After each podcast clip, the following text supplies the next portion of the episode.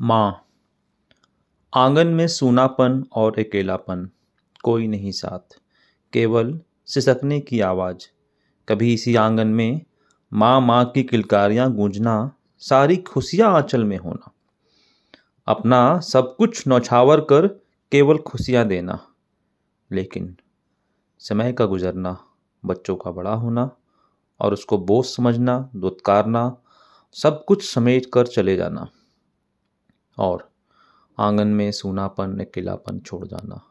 लेकिन सुनी आँखें दरवाजे पर टकटकी लगाती, आहट सुनने की कोशिश करती। जानते हुए कोई नहीं आने वाला फिर भी। सिस्कन में भी सब कुछ भूलकर आशीर्वाद और खुशियाँ देना, क्योंकि वह माँ है, सिर्फ़ माँ।